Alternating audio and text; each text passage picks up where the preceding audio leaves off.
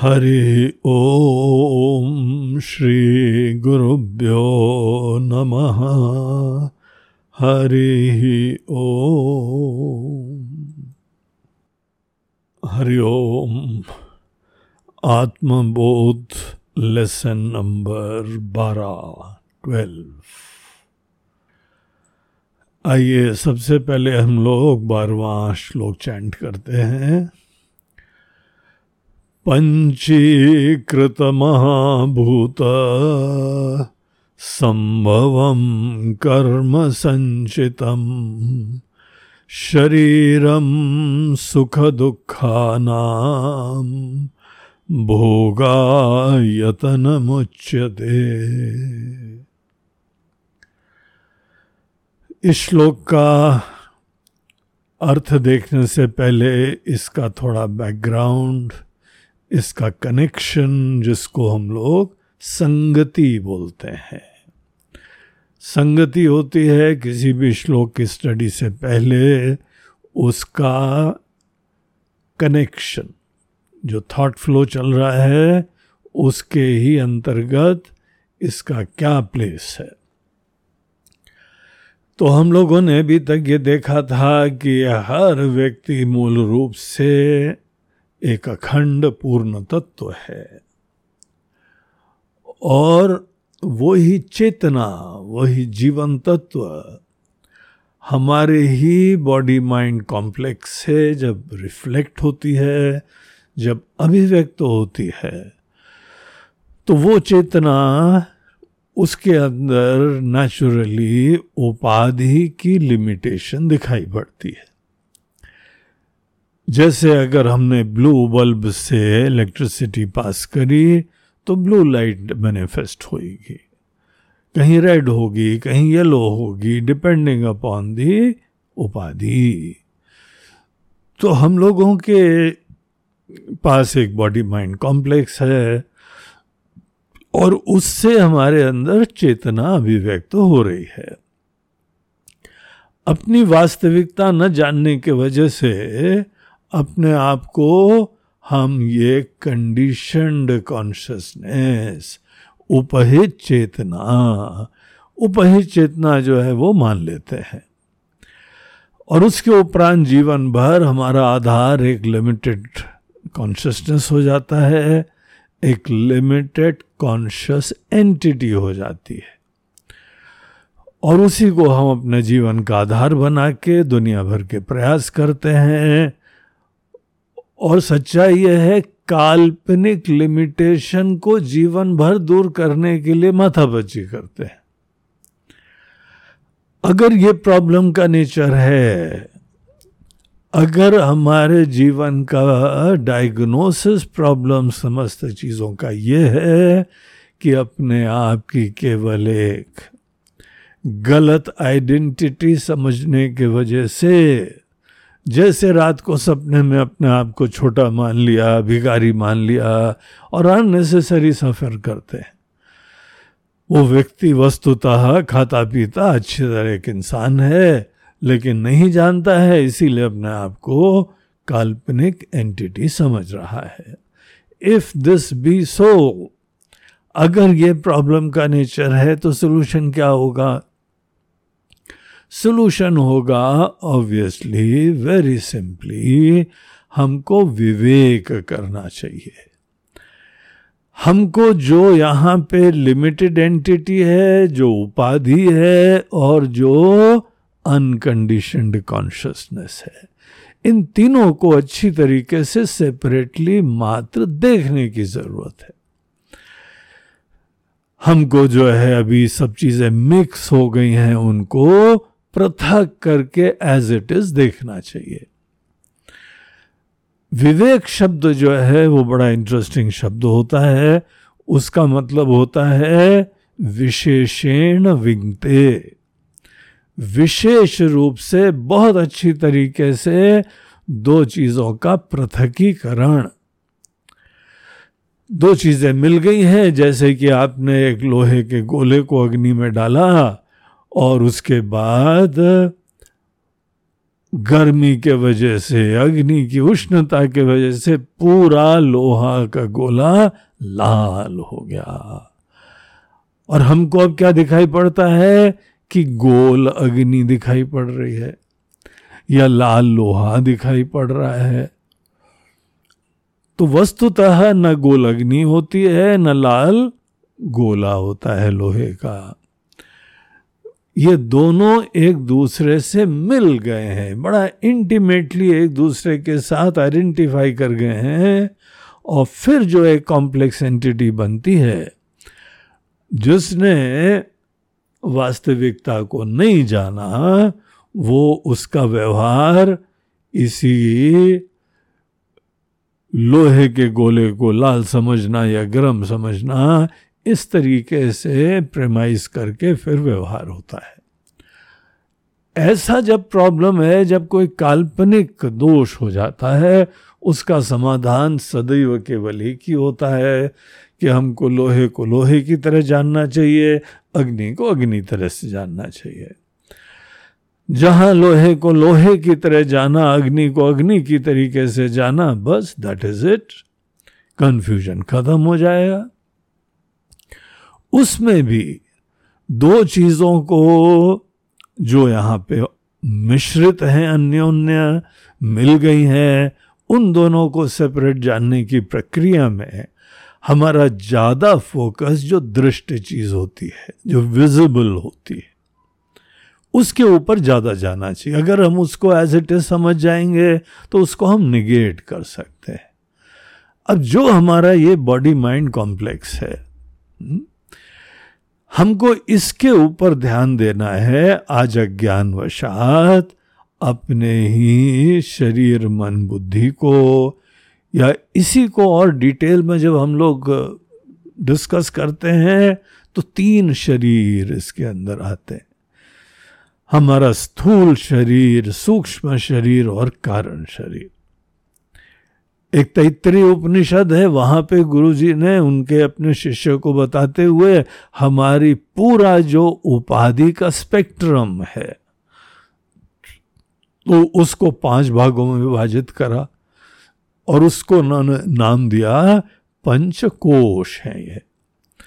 सो पंचकोश वहाँ पे हमारी उपाधि के ग्रॉस से सटल तक, स्थूल से सूक्ष्म तक बल्कि स्थूल से कारणभूत तत्व तक।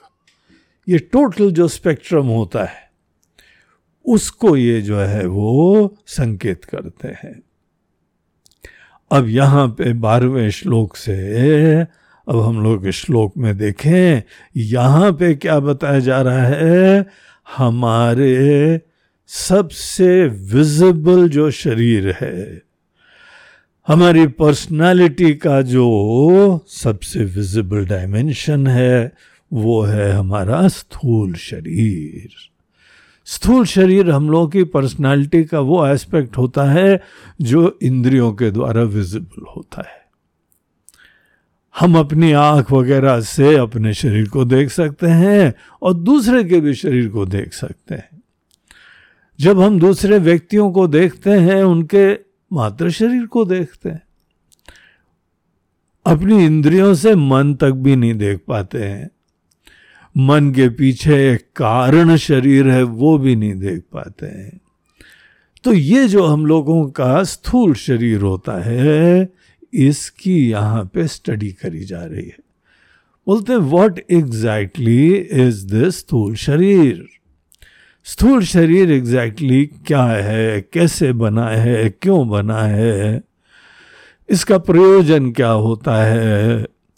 तो हम शरीर को एज इट इज़ अगर डिटेल में समझ जाते हैं तो बस इसको हम जो है निगेट कर सकते हैं अपने ऊपर। इतना तो पता चल जाता है आई एम नॉट दिस क्योंकि ये तो विजिबल है, ये तो अलग है, दृष्टा अलग खड़ा हुआ, ये दृश्य है। दृश्य को दृश्य की तरह देखने के प्रांत, उसको दृष्टा देखने की भूल फिर खत्म हो जाती है। आज हमने आत्मा के ऊपर, शरीर के धर्म, मन के धर्म, बुद्धि के धर्म, प्राण के धर्म, ये सब धर्म अपने ऊपर आरोपित करे हुए हैं। अब हमको यहाँ से निगेट करने के लिए एक एक उपाधि को पहले अच्छी तरह समझिए और उसको विजुलाइज करिए, स्पष्टता से देखिए और ये ही अभ्यास मन ही मन करिए कि ये हमारी उपाधि है, हमारी फैकल्टी है। ये हमारा चोला है, ये हम नहीं है। हमारे संसार की सब जो है, पीड़ाएँ इस भूल से प्रारंभ होती हैं कि हम ये शरीर हैं। तो इसको दूर करने के लिए स्थूल शरीर के बारे में हमको कुछ यहाँ पे डाटा देते हैं। अब आइए बारहवें श्लोक के शब्दों को देखते हैं। इनके पहले शब्दों को देखिए। पंचीकृत महाभूत संभवम कर्म संचितम शरीरम सुख दुखानाम भोगायतनम उच्चते हमारे स्थूल शरीर का यहाँ पे पूरा जो है कहानी बताई हुई है। किस मसाले से बनती है। हमारा शरीर इसी टाइप का क्यों है? ये रूप, रंग, आदि आदि। इसकी विशिष्टताएँ, इसके सामर्थ्य, उसका क्या कारण है? और स्थूल शरीर का प्रयोजन क्या होता है? उसका नेचर क्या होता है? ये सब स्थूल शरीर के बारे में जो डाटा है, वो डाटा हमको इस श्लोक में बताया जा रहा है। तो ये पहली चीज़ यहाँ देखते हैं कि हम लोगों का स्थूल शरीर बनता कैसे है। इसका रॉ मटेरियल क्या होता है?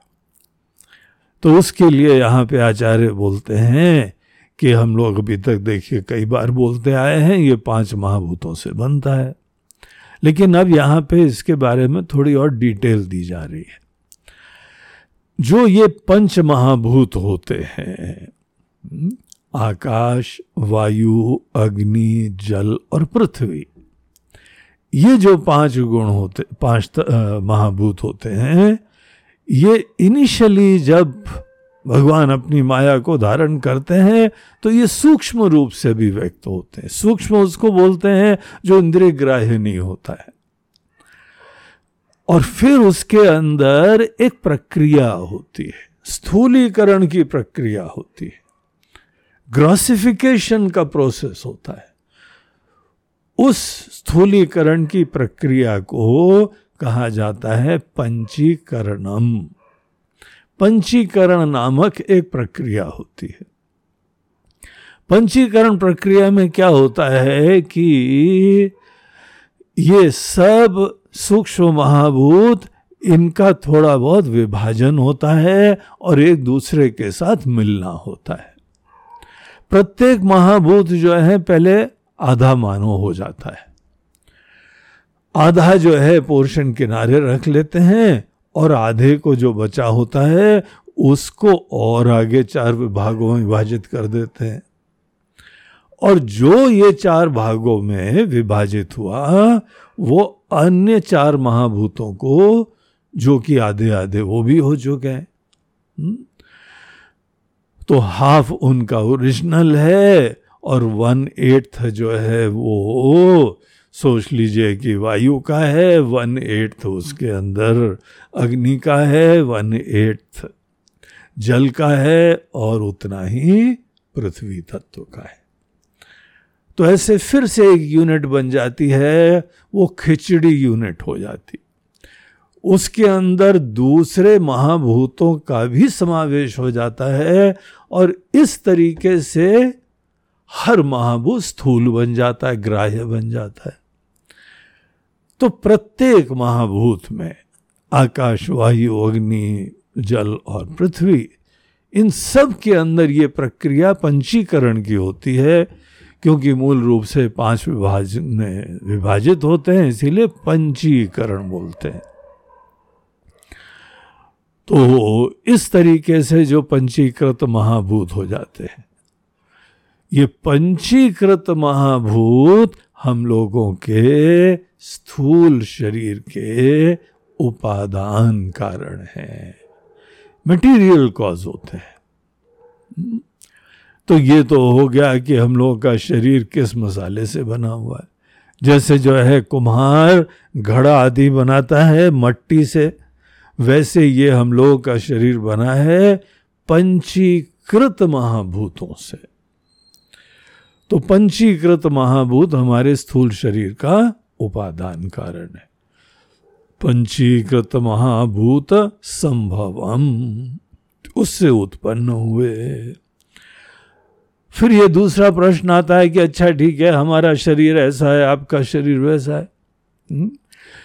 एक का शरीर है थोड़ा छोटा, एक का शरीर है बड़ा, एक का शरीर है गोरा, दूसरे का काला। इस प्रकार से जो शारीरिक भेद हुआ करते हैं, शारीरिक भेद के पीछे भी हेतु होता है। और वो हेतु होता है कि जैसे आपने कौन से कपड़े पहने? वो डिपेंड करता है कि आपके कौन से ऑब्जेक्टिव है, आपको स्पोर्ट्स के लिए जाना है। तो आपने जो है शॉर्ट्स पहन ली टी शर्ट पहन ली, है? किसी को पार्टी में जाना है तो उसने अच्छा खासा जो है फाइव पीस सूट पहन लिया। सोने जाना है तो नाइट सूट पहन लिया। अब डिपेंडिंग अपॉन आपके क्या ऑब्जेक्टिव्स हैं, आपको कौन से कर्म करने हैं, उसके हिसाब से हम जैसे अपने कपड़े धारण करते हैं। उसी प्रकार से हर व्यक्ति का स्थूल शरीर उसके अपने यूनिक कर्मों के लिए आइडियल फैकल्टी होती है। अब जो कर्म हर व्यक्ति के हैं, ये तो वो उसके दिल की बात है। ऊपर से प्रकृति की यही व्यवस्था है, ईश्वर की प्रकृति उनके ही नियमों के अनुरूप हर व्यक्ति का शरीर उसके कर्मों के अनुरूप देती है। तो डिज़ाइनिंग फिर किससे हुई? वो कर्मों से हुई। तो यहाँ पे क्या बोला? कर्म संचितम। कर्मों के द्वारा वो संचित हुई है, निर्मित हुई है। ठीक है, ये दूसरा क्वेश्चन हो गया हमारे स्थूल शरीर के बारे में। अब तीसरा क्वेश्चन यहाँ पे आता है कि अच्छा ये स्थूल शरीर का ऑब्जेक्टिव क्या है? अब ये हम लोगों का जो स्थूल शरीर है, उसके बहुत बड़ी कृपा से मिलता है ये। एक बार राम जी जो हैं, जब अयोध्या आ गए थे, राजा बन गए थे, उस समय अपनी सब पूरी प्रजा को बुला के उन्होंने उनको बीच बीच में बढ़िया बढ़िया उपदेश देते थे। आध्यात्मिक ज्ञान, तत्व का ज्ञान हाँ? जो राजा होते हैं, उनको अनेकों प्रकार की प्रेरणाएँ, जीवन का अच्छा दर्शन, जीवन के मूल्य, प्रेरणाएँ, ये सब करने के लिए राजा को कोई ना कोई वहाँ पे कार्यक्रम चलाना चाहिए। तो राम जी खुद पर्सनली जो है, वो सब लोगों के लिए कुछ ऐसे सेशंस लिया करते थे। उसमें एक बार जो है उन्होंने सबको बुलाया और बताया कि देखो, बड़े भाग मानुष तन पावा। ये जो मनुष्य जीवन मिला है आपको, हमको, सबको, ये बड़े भाग से बहुत बड़ी किस्मत है। एक तरफ़ से देखिए जानवर का शरीर देखिए और एक तरफ़ से मनुष्य का शरीर देखिए। कितना यूनिक और कितने डिफरेंट होते हैं। और शरीर के हिसाब से उनके सामर्थ्यों की अभिव्यक्ति होती है। हाँ? शरीर के अंदर ही मानो ऐसी कोई फैकल्टीज, उपाधियाँ, मशीन, करण, ये सब होते हैं कि आदमी की किसी न क्षेत्र में संवेदना विशिष्ट हो जाती। पशुओं की अपनी विशिष्टता होती है। किसी के कान इतने अच्छे होते हैं, किसी के नाक इतने अच्छे होते हैं। अब घर में हम लोग जो हैं, कुत्ते उत्ते भी पालते हैं। इतनी अद्भुत स्मेल होती है कि हम उनका लाभ लेते हैं। पुलिस वाले जो है, उनकी स्मेल का लाभ लेते हैं और किसी चोर वोर का एक छोटा कपड़ा छूट गया हो, वो उसको सीधे सूंघ के उसे घर पहुँच जाता है।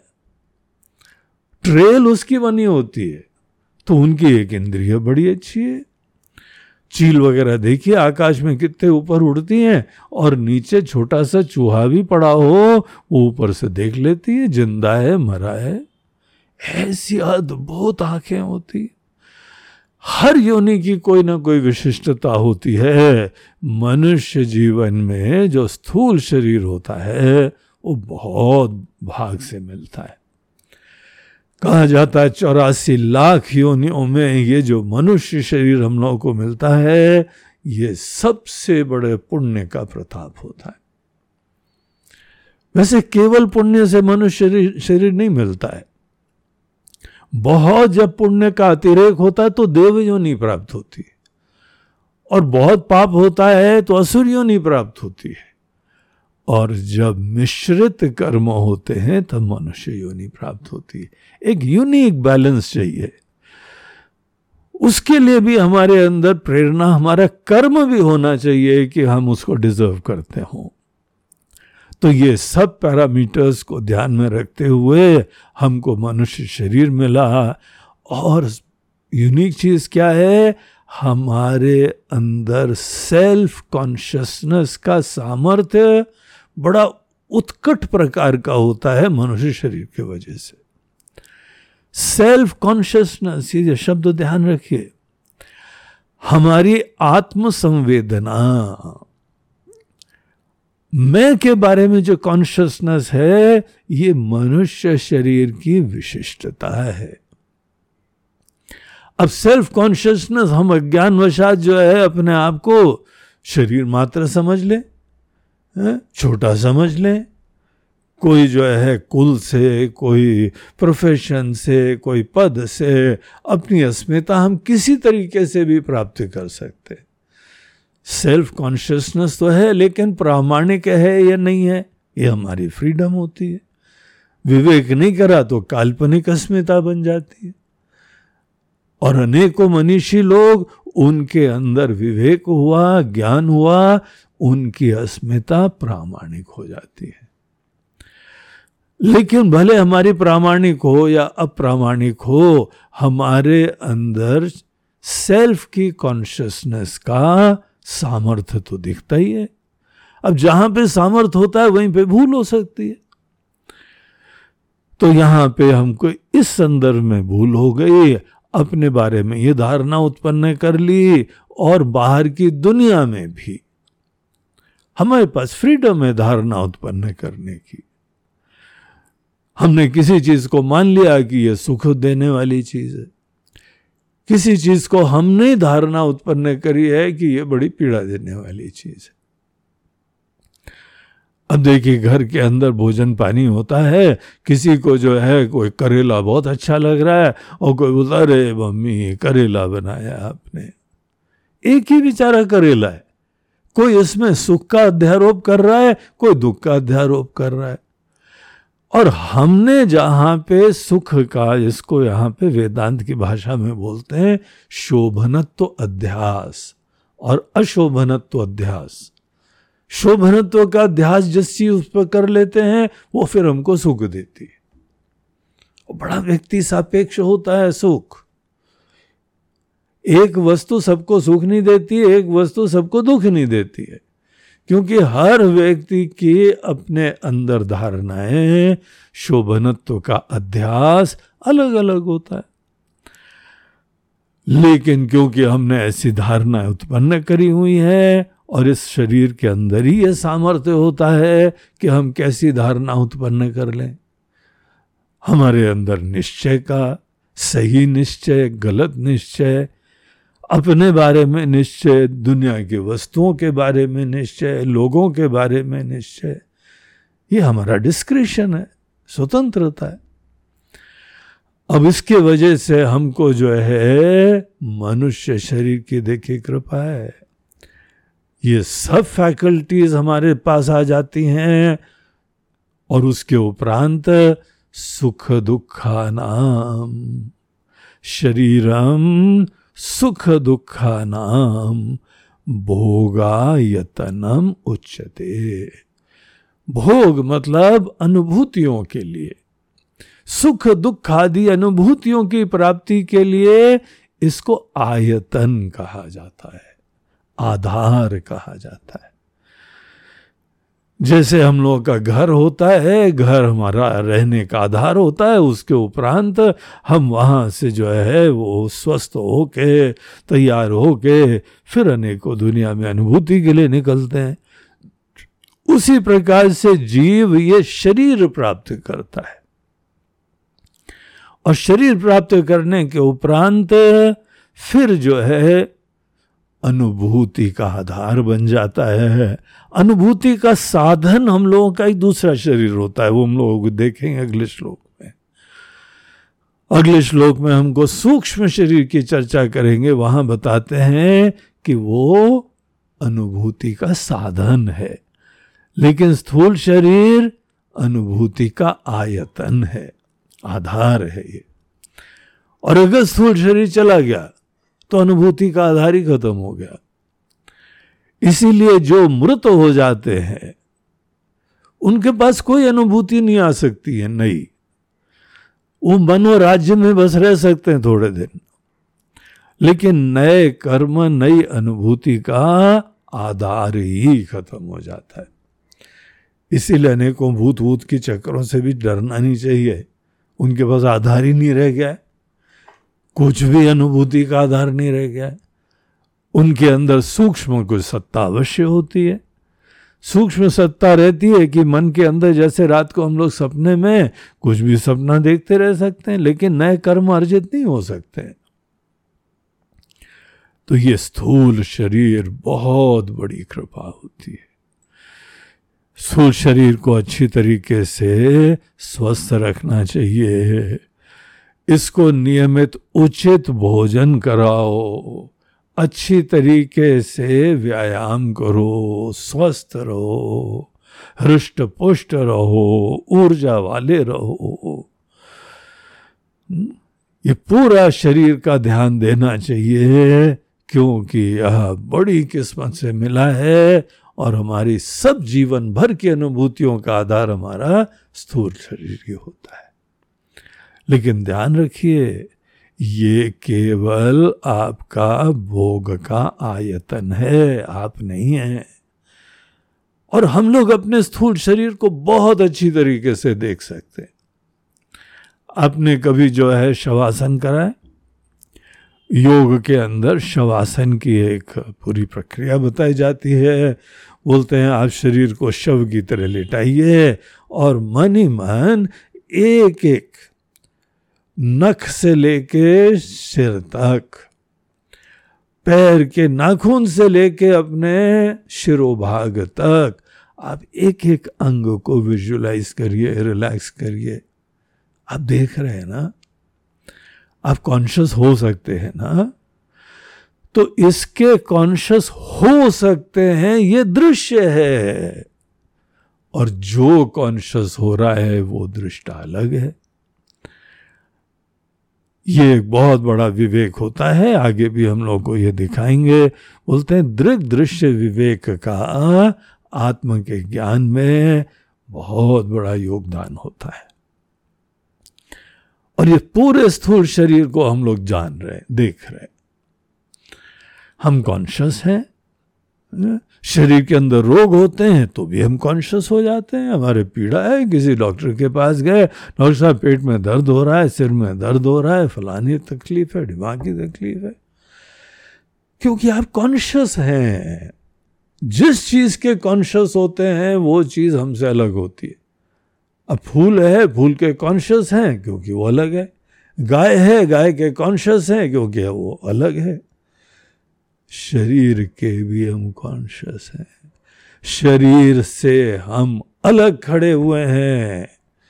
और ये शरीर को हम पूरा डिटेल देख रहे हैं। ये जड़ तत्वों से बना हुआ है। कर्म से हमारे इसका फॉर्म प्राप्त हुआ है। इसके ऑब्जेक्टिव अनुभूतियों की पूरी श्रृंखला का आशीर्वाद देना है।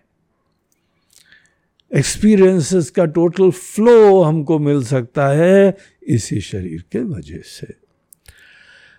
अब आपको जो है यहाँ पे डाटा मिल गया स्थूल शरीर के बारे में वो आपकी पर्सनालिटी जो ग्राह्य है हम्म, वो आप कैसे हो सकते हैं? जिसको वेदांत का ये सब ज्ञान नहीं मिलता है वो जीवन भर अपने आप को शरीर समझता रहता है। अब ये समझ लीजिए, शरीर छोटा ही होएगा, जड़ ही होगा नश्वर होगा, षड विकारवान होगा। षड विकार होते हैं जन्म, वृद्धि, क्षय, नाश। हम्म? ये सब चीज़ें अनेकों मिला के हमारे मॉडिफिकेशंस जो होते हैं right from birth to death वो मॉडिफिकेशन को विकार बोलते हैं। इस शरीर में हो रहे हैं। आप जब अपना जन्मदिन मनाते हैं तो आप मनाते हैं इस दिन।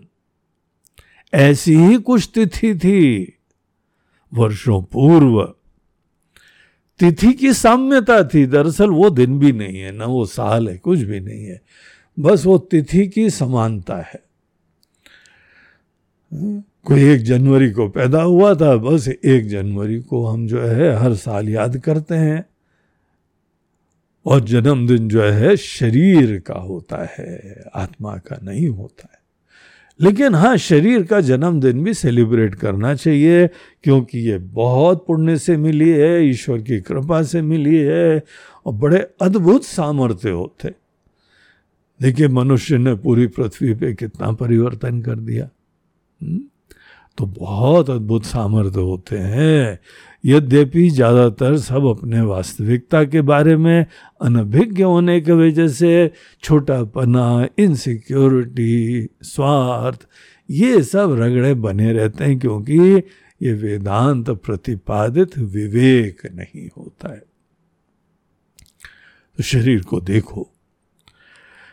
और ये सब धर्म शरीर के हैं, ये जानो।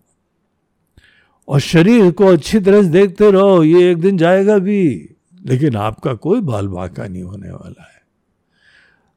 डेली रात को सोने से पहले शरीर को खिला पिला के आराम से जो है वो सुला देते हो और हम टेक ऑफ़ कर लेते हैं।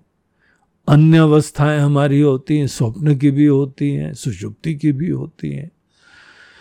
तो शरीर को सुला देने पर भी, बेहोश करने पर भी हमारा अस्तित्व तो कुछ फ़र्क नहीं पड़ता है। हाँ अभिव्यक्तियाँ खत्म हो जाती हैं। शरीर जो है अचेतन है, इसीलिए नई अनुभूतियाँ भी नहीं आ सकती इसीलिए नई अनुभूतियों की प्राप्ति के लिए शरीर का आशीर्वाद देखिए, लेकिन ये केवल आपके पास एक उपाधि है, आप नहीं है। एक आर्टिस्ट के पास जैसे अनेकों ब्रश आदि करण होते, ये हमारा एक करण है। फैकल्टी मात्र है। अपना परिचय शरीर से लेना, ये संसार के बंधन का जो है, वो सबसे बड़ा मोह होता है। इसीलिए इसका अभ्यास करो, शरीर दिन भर प्रयोग करो। लेकिन प्रयोग करते समय मन के किसी कोने में ध्यान रखिए शरीर हम नहीं हैं, ये हमारा है। हम शरीर को धारण करने वाले हैं। जैसे आपने अपनी ड्रेस पहनी, वैसे ही शरीर को भी पहना। ये रिलेशनशिप हमारी शरीर के साथ स्थापित हो और जितने हद तक आप शरीर को शरीर ही देखेंगे, उतने हद तक इस शरीर को आत्मा देखना बंद कर देंगे। और एक और यहाँ पे अंतिम चीज़ आपको बताएँ। इसको शरीर क्यों बोलते हैं? क्योंकि शीर्यते इति शरीर। जो नश्वर होता है देखते देखते बदल जाता है, और एक दिन इसकी समाप्ति अवश्य भावी होती है। ये सब कॉनोटेशंस शरीर शब्द के अंदर निहित होते हैं। तो इस तरीके से ये यहाँ पे हमारी उपाधि की चर्चा का यह पूरा प्रकरण प्रारंभ हुआ है। और उसमें सबसे पहले इस बारहवें श्लोक में हम लोगों को स्थूल शरीर का परिचय कराया है। तो ये था आज का आत्मबोध का लेसन नंबर बारह। तो बारह आज यहाँ समाप्त होता है। अब कल हम लोग तेरहवें में सूक्ष्म शरीर के बारे में चर्चा करेंगे। हरिओम तत्सत नमः पार्वती पतये हर हर महादेव। नर्मदे हर बोलो गंगा मैया की जय।